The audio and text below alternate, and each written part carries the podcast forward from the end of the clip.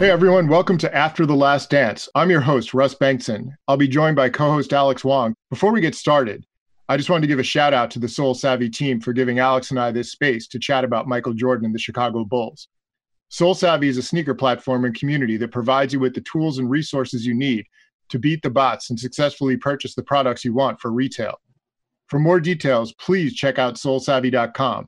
S O L E S A V Y .com. Hey guys, this is Russ Bankson. We're back with After the Last Dance Season two, aka After After the Last Dance, aka No More Scott Burrell. This episode, we're going to gonna sort of range around and talk about sneakers. Sneakers were sort of an underlying thing throughout the episodes. We obviously had the one entire episode, or a lot of it, dedicated to Michael signing with Nike, and then just lots of little things. I mean, I don't know about you, Alex. I was always excited to see Mike when he was sitting in his locker pulling his laces up to lace up a new pair of shoes, you know, with the with the laces through the first hole and like holding them all the way above his head to make sure both sides are equal. It's like, aw, Mike's like all of us. Yeah, first of all, Russ, are you a big sneakers guy? I never knew this about you. Oh, yeah, I guess I should have mentioned that. A little bit, a little bit. I get a pair here and there, you know. Air Jordan was was sort of a thing for me. And and you're working on a whole book about it too, right? See here, yeah, there's a yeah, free promo. Yeah. I mean, I'm trying to trying to get through pandemic brain to actually get some work done and tell a history of basketball in fifteen sneakers. If my editor is listening to this, there is progress, but yeah, it's it's it's been a it's been it's been tough. Yeah, ap- apologies to the editor listening to this. Uh, Russ and I are just going to be recording podcasts from now until the end of time. Uh, squeezing and, and every bit of Michael Jordan content out that we can. I'll just have to transcribe some of those instead. But you mentioned the lacing of the sneakers, which um, you know I was fascinated by. Um, you know, I think there was a game um, in the finals uh, when Michael was lacing up his Jordan thirteens, and his last game as a Bull at Madison Square Garden, he was lacing up his own uh, Jordan ones. And I mentioned this to you because because you know you've been in N B A locker rooms, and like I remember. You know, the I guess the best example I have was uh, when DeMar DeRozan was here in Toronto. And, you know, he was a huge Kobe Kobe guy uh, with the Kobe sneakers. Like before the game, a, a trainer would just go up to him and basically just open a giant shoe bag, and he would tell him which shoe that he wanted. And the trainer would just go to work on, on lacing them up for him. So it was fascinating to me to see Michael Jordan lacing his own shoes up. Yeah, I mean, I feel like I guess that just wasn't as much of a thing in the eighties. Like in the eighties, it was up to you to lace your own shoes and, you know, handle all your pregame business. And I assume for Mike, you know, it probably did become a little bit of a ritual. I do think at some point, and I'm pretty sure this is right, that when Jordan started, quote unquote, factory lacing their shoes, that was in part so he and others wouldn't have to lace them up themselves when they took them out of the box, and they would just be ready to go.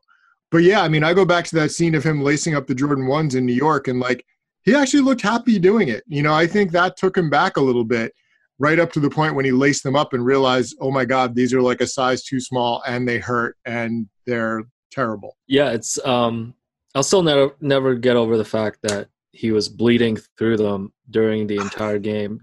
Does this mean, you know, I know there's been a whole banned story around the original Jordan ones. I feel like Jordan ones should actually be banned now. Like P J Tucker, I know he's got a great rare collection of sneakers. He sh- like if he's out there balling, hooping in Jordan ones, um, I feel like the team's got to fine him now. You can't be out there bleeding. I've seen a couple guys do it. Like uh, who is it? Montre- Montrezl Harrell, I think, came out in a pair of shattered backboards to match the Buffalo Braves Clippers throwbacks. A couple guys have done it here and there. I mean, I, I think the shoes have kind of banned themselves at this point. You know, I feel like if you're going to play in something older, you can certainly find something older that's more comfortable than those. I do wonder with Jordan, I think I think the bleeding was more due to them being too small rather than to any, like, inherent build of the shoe. And I got to say, like, the sneaker thing kicked off almost immediately in the series, in the pre-credits of the first episode, with him with the airships and the pair of Jordan ones coming out of the duffel.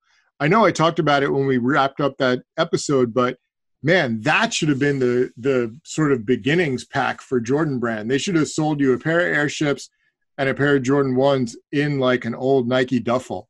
Like that would have been incredible.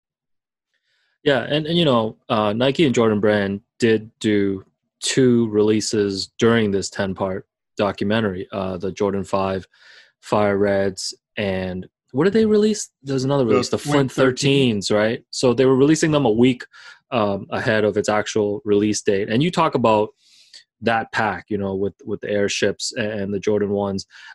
I feel like, you know, in an alternate universe, you know, they could have tied a pair of sneakers or a pack of sneakers to each of these episodes and could have released them to the public. Do you think Do you think that is something that should they they should have explored, or maybe not, because it would have, you know, probably looked like this whole thing was an ad, right? Yeah, I mean, I think it could have been cool, but at the same time, like, you start to look like, is this a is this a Nike event? So I don't know. I mean, I think two drops was fine. It would have been nice instead of like instead of having those particular shoes be the ones, like, it would have been nice to do like a, a fourteen drop during episode ten, and maybe a, you know, a black and red or a red, black and white Jordan one during the episode when he signs with Nike. I actually wonder though, you know, this aired what, almost two months earlier than it was supposed to. I wonder if Nike slash Jordan had things planned to release in June to coincide with this series that they just couldn't, you know, you, you could release the series faster, but redoing your entire sneaker release schedule, I don't know if that would have been possible. So, you know, I wonder if there were things that were slated to drop with this series in June that just weren't ready yet. Yeah, and you know, the shoe that Michael's wearing in the interviews was an unreleased pair of Jordan center court sneakers, right? Which I, th- I think Jordan Brand uh, seeded out to to a bunch of influencers last week, and you can see in the last episode, right before um, they talk about getting together, reading Michael's poem and burning it in a coffee can, they like pan in on on the sneakers. Like at a certain point, like when I'm rewatching the the ten episodes, you can see like there are very specific like sneaker shots that they do throughout the series. Yeah, and clearly Jordan lost our addresses, right? I mean, unless there's something you're not telling me, I don't think either of us were considered influencery enough to get those. Um, although, yeah, all I'm saying, all I'm saying is, you know, if, if Edison Chen can can get a pair, you know, I should be on that Asian influencer list. I agree. I agree. I don't, I don't know what happened there. There's a lot of people I saw post those where I was like, really? But you know, another time, another place. But yeah, I mean, they definitely did focus on the shoes a lot, and there were moments when I found myself just looking for the shoes to see. I mean, there was that scene early on when they showed Jordan at Carolina practice and he's practicing in Adidas. You know, having heard all the time that Adidas was his personal preference growing up, I kind of expected it a little bit, but it was still fascinating to see that, you know, or, you know, when he wore ships compared to when he wore Jordan ones and how long it took them to be ready. I also appreciated the fact that it sort of pulled a lot of things out of the woodwork. You know, you get millions of people sitting watching a series on Jordan. Obviously, Jordan stuff is going to uh, come more to the forefront. So we had Aaron Goodwin pull out that pair of red and black Airships that I don't know if he had showed off before. You know, that that was kind of a a grail popping up that I hadn't seen. We had Shuzium pulling out his pair of player sample Jordan ones that I think sold at Sotheby's for five hundred grand. Is that what they went for? And apparently there's currently a pair of the Jordan sevens he wore in the gold medal game up for auction as well. I had seen them up to like, I think it was like twenty-five thousand dollars. I assume they're going to finish much, much higher than that. But it'll be interesting to see, you know, now that attention for Jordan stuff has peaked, how many things like that get pulled out of people's closets. Yeah, no, definitely want to talk into, get into the price spike that is happening in the market. It's funny you mention those um, Olympic shoes because, you know, we both know N B A photographer, longtime N B A photographer, Nathaniel Butler. Um, he's one of the best. You guys should follow him, uh, Natly, N A T L Y photo on Instagram. He's been posting a lot of throwback Michael Jordan photos. Basically followed him his entire career. And he had told me a few weeks ago that he had actually had a room uh, pretty much next to Michael in Barcelona. And on the last night at the Olympics, Michael was like, hey, do you want some of these shoes? I'm getting rid of them. And Nat was like, nah, uh, my luggage is already filled. Like, I bought all these souvenir t-shirts for my wife. uh, which leads to the question, Nat, you should have just, you know, bought an extra duffel bag. And yeah, he said I no. Mean, yeah. That's like your retirement fund right there. I mean, good God. And he texted me the link to those pair of uh, Jordan ones selling for like five hundred sixty thousand dollars a week ago, basically being like, fuck, like this could have been me. Um, so shout outs, shout outs to Nat, shout outs to Nat, man, that, that would, um, which brings me to the other question is if, if there's a pair of shoes selling for that much that you own, is there anything that would prevent you from not selling it? God. Yeah. It, it would be tough. I don't know. I mean, I guess if you have like some sort of strong personal connection or a very, very, very high paying job, you know, maybe you hang on to it. I, I don't know. Like, you know, what all those Bulls peripheral guys, or even the more so the Birmingham Barons peripheral guys, you know, still have. I know there was a story recently about one of his Barons teammates. I forgot where this was, where I read it, but who had, I, whether he didn't have his bats or something happened to him, and he came the next day and there were three Michael Jordan bats in his locker. And, uh, you know, what would one of those trade for in the open market at this point? Like a game-used Michael Jordan bat. But, I mean, as far as game-worn Jordan shoes, the guy wore a new pair every game, and he played for a long time, you know, and there were certain games when he would switch at halftime. I know famously, I think it was the ninety-seven finals, or no, it was the ninety-eight finals with the thirteens.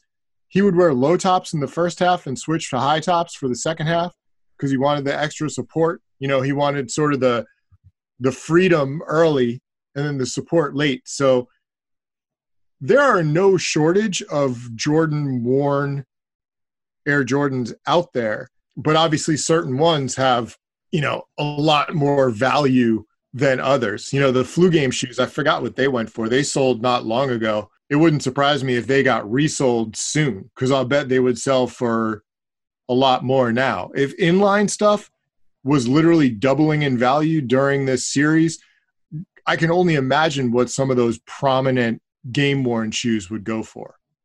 Yeah, and shout-outs to, I believe it was a Utah Jazz ball boy who got those shoes because he was so... The kid who got him applesauce. Yeah, got him applesauce at halftime and was always helpful to him. And, you know, this story has been told, but I think he was standing in the locker room after, and, and one of the Bulls trainers was just going to grab Michael's shoes. And he got really nervous because he was like, man, like Michael had told me I could have these shoes, but what am I going to do, run up on Michael right now after he just had the flu game? And Michael was like, no, no, no, they're for him. So uh, Michael took care of him. And, you know, wish I was a ball boy in the nineties. I'd be asking everybody for shoes. I'd be asking like LaPhonso Ellis. It's shoes, funny, like Michael know? kept a fair amount of shoes from games. You know, I know we talked to him about it in the nineties at Slam. Like, he apparently kept, like, the sixty-nine point pair against the Cavs and, you know, certain other pairs. But I'm actually surprised he didn't keep the flu game ones for himself. You know, you would think that would have been – although maybe that was a game he just wanted to forget about. Yeah, I think the color scheme might have reminded him of the Pizza Hut pizza that he ate, so he never wanted to look at it again, is possible. Um, I wonder if he, speaking of which, I wonder if he got a pair of those Pizza Hut pie tops. They should have sent him a pair of those. I would have loved to see, like we were talking about, whether Nike and Jordan Brand should have done more releases during the doc. Um, I think Adidas should have tackled this head on and released some like black and red, like special like Adidas superstars, like just pure like Chicago colorways of their shoes. That would have free been idea, free idea. That would have been fascinating if they, if they did like a shock drop during it. You know, um, I, I guess again, like them moving the the release date up a month and a half probably threw off a lot of things. But yeah, I don't I don't know if Adidas would have done that. And Converse was getting, they were in the conversation, right? In the episode where, you know, um, it was discussed of how Michael ended up with Nike. Feel like it would have been a good opportunity too for, for Converse to bring back some of their old basketball shoes and things of that nature. Or yeah, just re-release like the Bird and Magic weapons again, or, you know, the, the shoes that Bird and Magic wore in the Olympics. You know, it was kind of funny, like after Air Jordan happened and was obviously a huge phenomenon and changed everything, Converse still didn't really like rush to change their model. You know, the, the weapon happened and like, sure, that was a, uh, you know, certainly a more literally colorful shoe than a lot of the stuff they'd done in the past, but at the same time, you know, they didn't really race to give Magic a signature shoe or or Bird or, like, you know, find whoever the the quote-unquote next Jordan would be. It still took a little bit for the whole signature idea to sort of spread throughout. Yeah, it's incredible looking back at that Converse Weapon commercial, which I know has been shown so many times, just the star power that is in it. Like, I can't imagine actually that ever being rivaled again. Like, you're talking about, like, what, five, six Hall of Famers in that? I also wonder, like, if going back to that, like, if any of those guys were like, you want me to do what? You know, like, they all seemed so into it. It, I, it seems like they they they were really accepting of the whole thing, even though some, like Larry Bird, weren't going to make rap their second career. Yeah, was that uh was that commercial written by Common? Or, or no, I don't think it was born yet, right? Um, uh, speaking of that Air Jordan themed episode, I know you wanted to talk about too how it was fascinating that no one except for Nike was willing to center an entire line around a, a single player at the time, right? Yeah, I mean, it's funny, you know, you look at it now and Nike is this massive multi-billion dollar global company, but, you know, in nineteen eighty-four, they were relatively small. No one had really had a lot of success in basketball up to that point. Converse had dominated basketball through the whole early years. You know, Adidas came in with the Pro Model and the Superstar in the sixties, and that took over basically. You know, they got a bunch of guys wearing their stuff. You had Pro Keds trickling around. Converse ended up stepping it up with Doctor J and stuff like that. And up to that point, Nike had made some inroads. The Air Force One was probably the first ultra-modern basketball shoe when it came out in eighty-two. But they still had kind of a limited roster. You know, it's like Moses Malone and Jamal Wilkes and guys like that. They were, they were starting to do things, but that eighty-four draft represented a real opportunity for them and a real chance to to break into basketball in a major way. And, you know, they they debated internally, do we do we go out all in on one guy, or do we continue doing what we're doing and bring in a bunch of other guys? And they decided to to go all in. Yeah, you know, um, the director of the series, Jason Hare, was actually asked on another podcast about whether, you know, he considered bringing in more voices into that part of the documentary. Um, specifically, he was asked about Sonny Ficaro, and he said that he felt like, you know, once they had told the story of how Dolores had convinced Michael to take the meeting with Nike, that that was really the only part of the narrative that they were interested in telling. Um, I'm wondering what you think about that. Sonny would have been a good voice to have. You know, I think Sonny's a guy whose influence really spread throughout basketball and sneakers, like from Jordan all the way through up and through LeBron, and started earlier with his Dapper Dan Classics. And, you know, he did these all-star games. Sonny, it, it's interesting. Like, I think Sonny's a very important voice, but I think not having Sonny almost makes sense because he always has been sort of that more background guy, you know, like the the underground sort of unofficial person, even though he was responsible for so much. I love the fact that they got Howard White for that, even that small part. I mean, H is just such a classic guy to talk about that stuff. And, you know, it was probably better to stay away from a lot of the the more technical stuff, you know, whether it's Peter Moore about the design or, yeah, I mean, there's just a lot of ways you could go with that story. And at that point, it was probably best to keep it as linear as possible. Yeah. You know, on, on our other recap episode, we talked about, you know, storylines that we would have loved to see more of, or storylines that weren't included, you know, so I'll pose the same question to you, but I guess just from a sneaker perspective, like, do you think there are other uh, specific storylines involving the Jordans? Um, you know, maybe talk about how Tinker, you know, and his relationship with Michael early on um, at Nike and things like that. Do you think there was any other things that sh- you would have liked to see in, in the ten hours, or do you think they kind of covered it? Uh, there could have been a little bit more. Yeah. I mean, I would have liked to have heard like Tinker in eighty in uh, eighty-eight with the Jordan three and kind of how that convinced Mike to stay with Nike when, you know, some of the people he trusted had left. I would have also been curious to even have a little bit of it spread into the Space Jam moment. You know, the fact that Tinker kept going on the eleven, even though Michael had said he was retired, Phil Knight thought Michael was retired. I mean, they, they, they didn't have real expectations of him coming back, but Tinker was like, well, I'm still going through with this. So I, I think there was a moment there. They touched a little bit on Spike Lee, obviously, and, and some of the ads. But yeah, it would have been nice to space it out maybe a little bit better. Again, though, at the same time, you start to risk, okay, does this feel like a Nike documentary? Or, you know, are we getting too Jordan heavy? Another thing, something I would be curious about, though, like Scottie Pippen started his career wearing a Avia.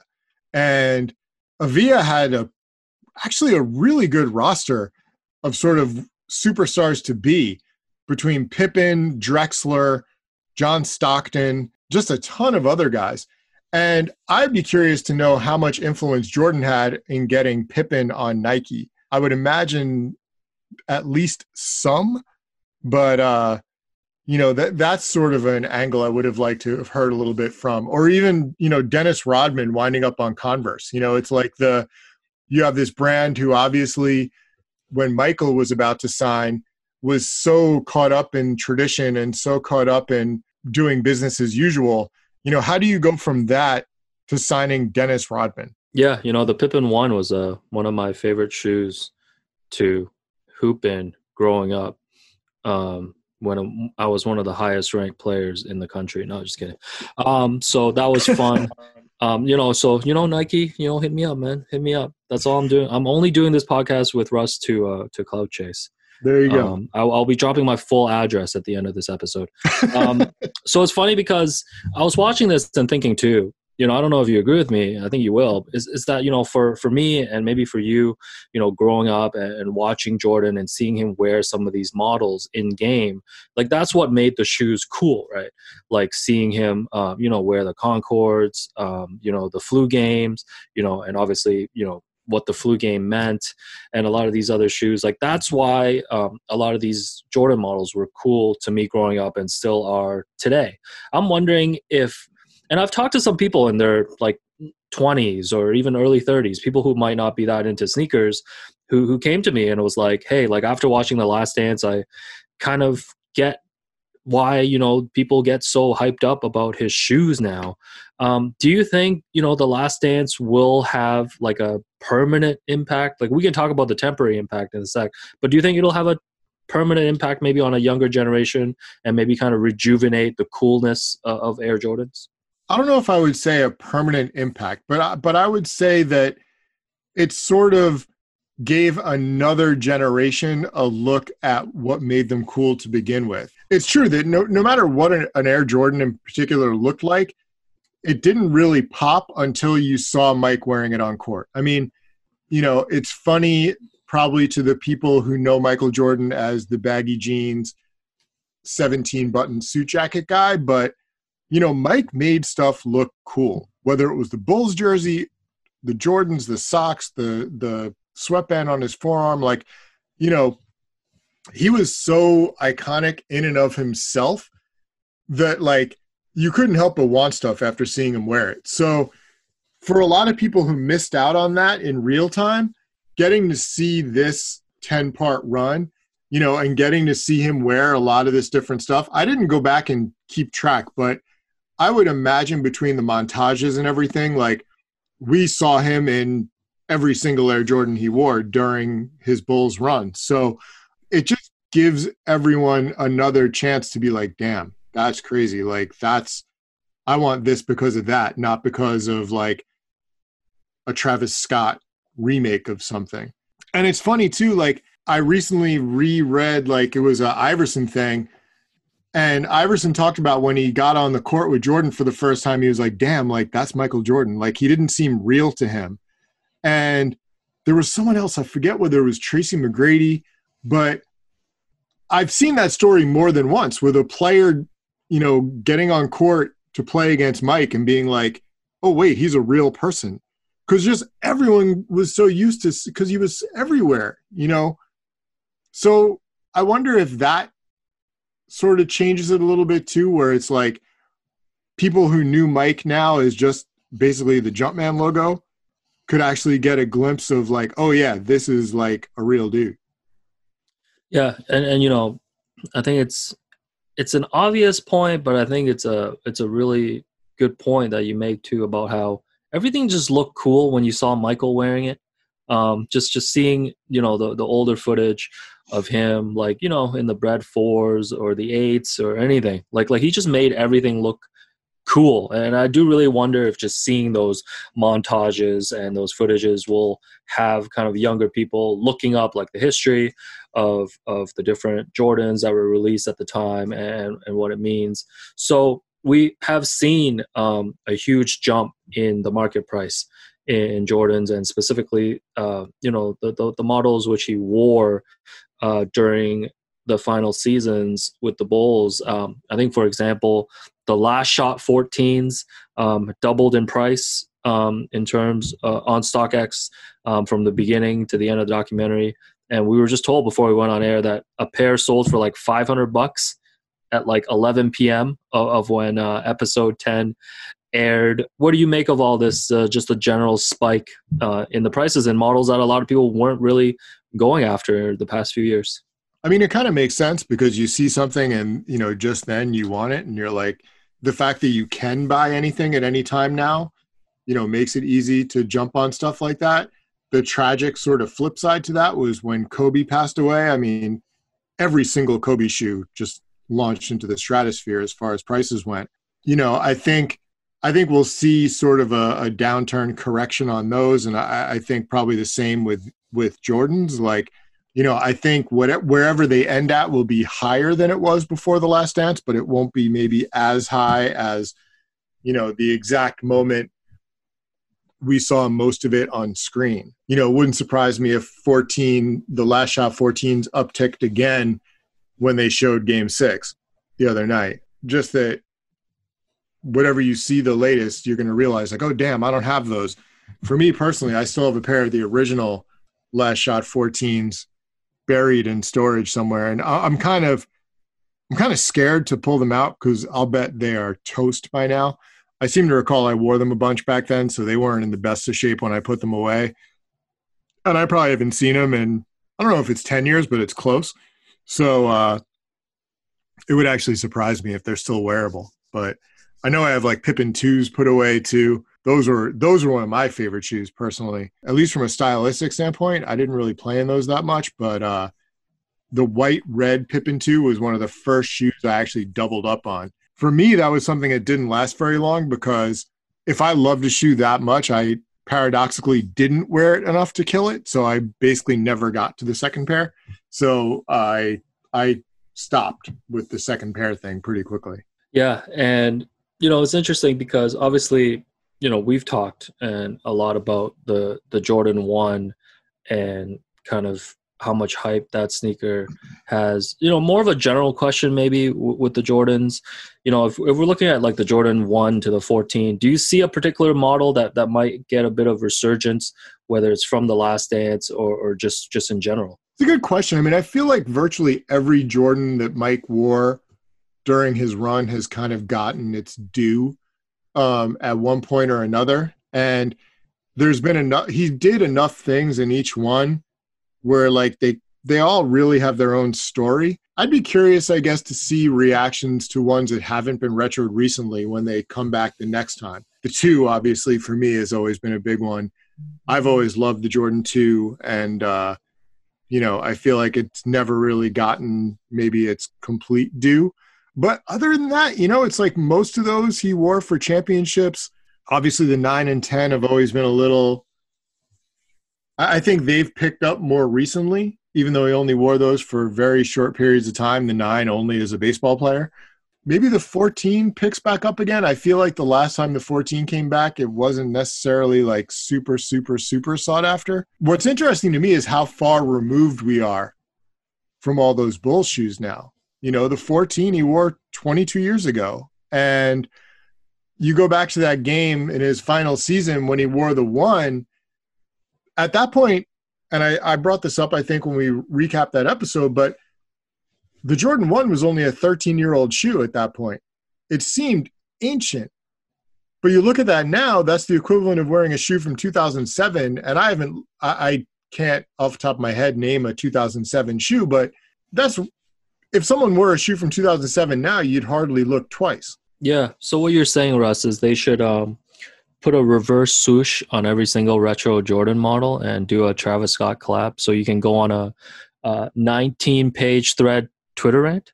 Oh my God. The, the, the, like the Travis Scott Last Dance pack of fourteen sneakers. It's like his last dance off stage, like at his Terrible. final concert. Yeah. They should do. I mean, honestly, like if you gave me, asked me like what I think, you know, I would love to see a release version, at least in, even in super limited form, of that black and red airship, the one that Aaron Goodwin has with Air Jordan on the heel with like the black and red laces. You know, do a super limited launch of that. You already did the cut with the airship that came out in that pack, like, because Jordan's airships were more of a mid than the release versions, especially after Goodwin posting it and after this series. I mean, I feel like so many more people are aware that that was even a thing. And I, I wouldn't get a pair because I can never get through on sneakers, and I finally stopped looking at the app because all it is is something else on my phone to make me mad, and I already have Twitter. So yeah, I don't think I would even try, but I, I can only imagine how fast that would go. Yeah, can you imagine if Michael didn't have his own sneaker line and he had to be on sneakers trying to get shoes, how quickly he would take that as a personal slight? He'll be like, okay, fine, no problem. This is what I noticed too rewatching the documentary. Every time he said, okay, fine, no problem, it was a precursor to him dropping thirty-five points on either Dan Marley, LeBradford Smith, or whoever didn't say hi to him at a restaurant. Yeah, him saying something was a problem was is the surest sign that something was, in fact, a huge problem. Oh, Generally so, a huge problem for somebody else, as you pointed out. And the other thing, too, so um, I pulled up a story that you wrote for Complex in twenty seventeen. Um, again, I had no idea you were into sneakers at all. You talked about how uh, – you wrote about the legacy of M J sneakers while he was with the Wizards. Um, obviously, this documentary didn't touch on his Wizards year, but I would love to hear you talk about, um, you know, that article and your thoughts on his sneaker run uh, with Washington. Yeah, I mean, I, it was interesting because the shoes that came in between, you know, the fifteen and the sixteen specifically, they launched in Bulls colors. They they kind of, you know, they were worn by guys in the N B A, most famously, I guess, Reggie Miller and, and uh, Ray Allen with the fifteen, and then Ray Allen, Michael Finley, uh, Darius Miles with the sixteen, but they essentially just launched the way they would have had Michael still been playing. So then for the seventeen and the eighteen, you had Michael playing again. And I think, you know, that added something. Even though it was Mike as a Wizard and he's in an unfamiliar jersey, it's still Michael Jordan wearing an Air Jordan on the court, which gave them a cachet that those prior two models didn't have. And I think as we get further away from Mike's Wizards career, I think we've kind of come to appreciate it more. It's like, yeah, he wasn't the Michael Jordan of the Bulls. He wasn't going out and scoring forty every night and like destroying people just on a whim. But dude averaged like decent all-star level numbers as a thirty-nine and forty-year-old. He still went out and had an occasional forty and fifty-point game. Like, I think there should be still an appreciation not only for what those shoes were, but for for what Michael was able to do in them. You know, in the in the Last Dance, we obviously got no mention of the fact that he ever came back. You know, if if you watched this series and you didn't know anything about Michael Jordan, you would have thought, okay, he retired and that was it. It was all done. That last shot against uh, Brian Russell was it. But uh, yeah. There was another chapter. There was another epilogue. And uh, I think it's cool to actually look back on that time. When he wore team shoes, too, he wore the, what was the Jordan F B I that had like a big rubber band around it. You know, like it's interesting to look back at that stuff now. Yeah. Do you think they would be successful um, if they hit the retro cycle, some of those sneakers? Because you talked about earlier about, you know, the storytelling and then how cool Michael looked in these shoes. Obviously, with the Wizards, they didn't make the playoffs in their two years.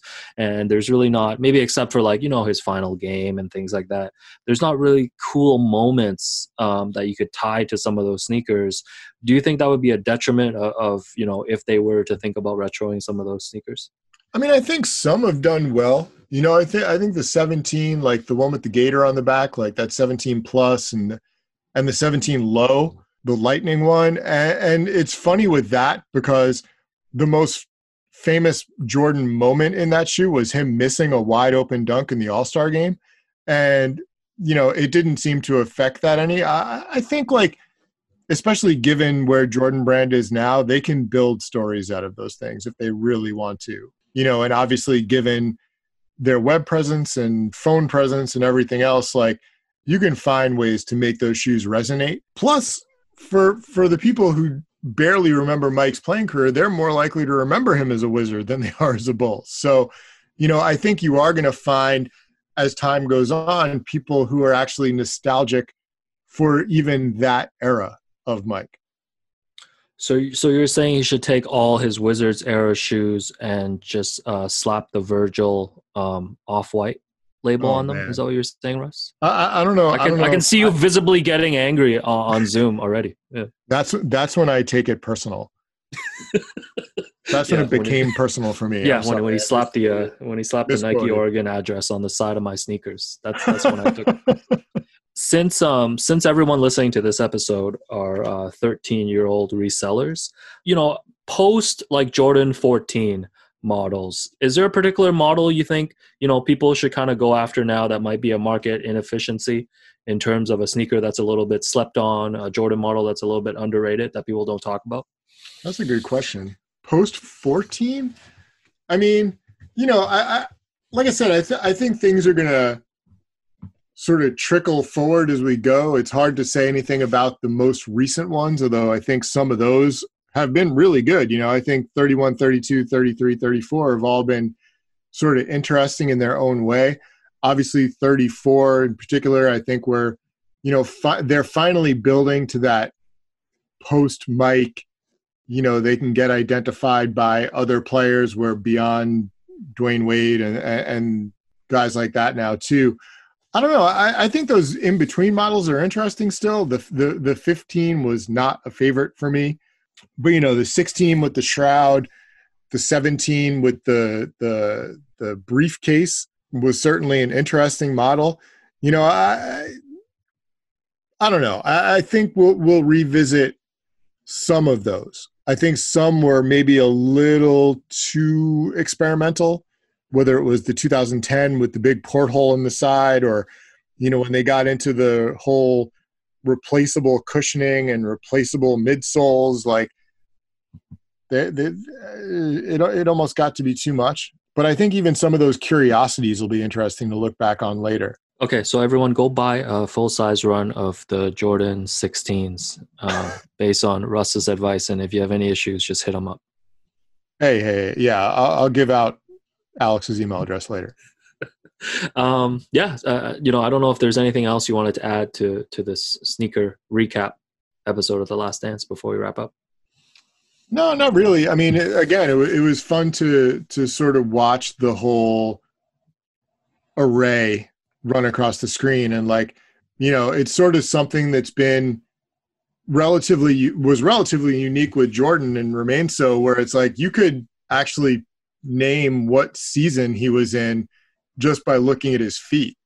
You know, I think it was something that happened for other guys later, whether it was Penny Hardaway or um, or Kobe or anyone like that, but it didn't last long because then retro happened and all of a sudden it's like everyone's wearing everything. So, you know, it kind of becomes impossible again. With Jordan, at least you knew, okay, he's going to wear whatever the previous year's shoe was basically through the playoffs and All-Star when he changes into the new shoe, and you're going to get it for the year from basically from All-Star to All-Star. Um, he's going to wear the black version in the playoffs, and you could just figure it all out, you know, which was, which was sort of a great thing as uniforms didn't really change. Yeah. So that does it for us for this episode. And as Russ mentioned at the top, this is season two of our podcast. Even though The Last Dance has finished airing, we are going to dive into different parts about the Bulls and the post Last Dance careers of, of guys like Michael, Scottie, Dennis, Phil, and other fun things. So you can find After the Last Dance and all the episodes on iTunes, Spotify, and any other platforms that you use to listen to podcasts. And just want to give a shout out to Sole Savvy for not breaking us up too early. Basically, consider season two of this podcast as a audio uh, equivalent of what if the ninety-nine Chicago Bulls went for a seventh championship. Mm. Um, would that be fair, Russ? Yeah. What if what if Jerry Reinsdorf was successful in convincing Phil Jackson and Michael Jordan to stay on for one more year? Yeah, yeah uh, this this right. is the uh, podcast version of it. So make sure you subscribe and stay tuned. We'll have episodes weekly on your feed, and we will catch you on the next episode. The sneaker game is tough if you're in it alone. Getting the latest pair of hype sneakers is becoming increasingly difficult these days. As soon as you try to purchase, the shoe is out of stock. If you want to improve your skills, you need to learn the tricks of the trade. Be smart and get equipped with the right tools and information you need to help you cop the sneakers you want. Sole Savvy, the exclusive sneaker community.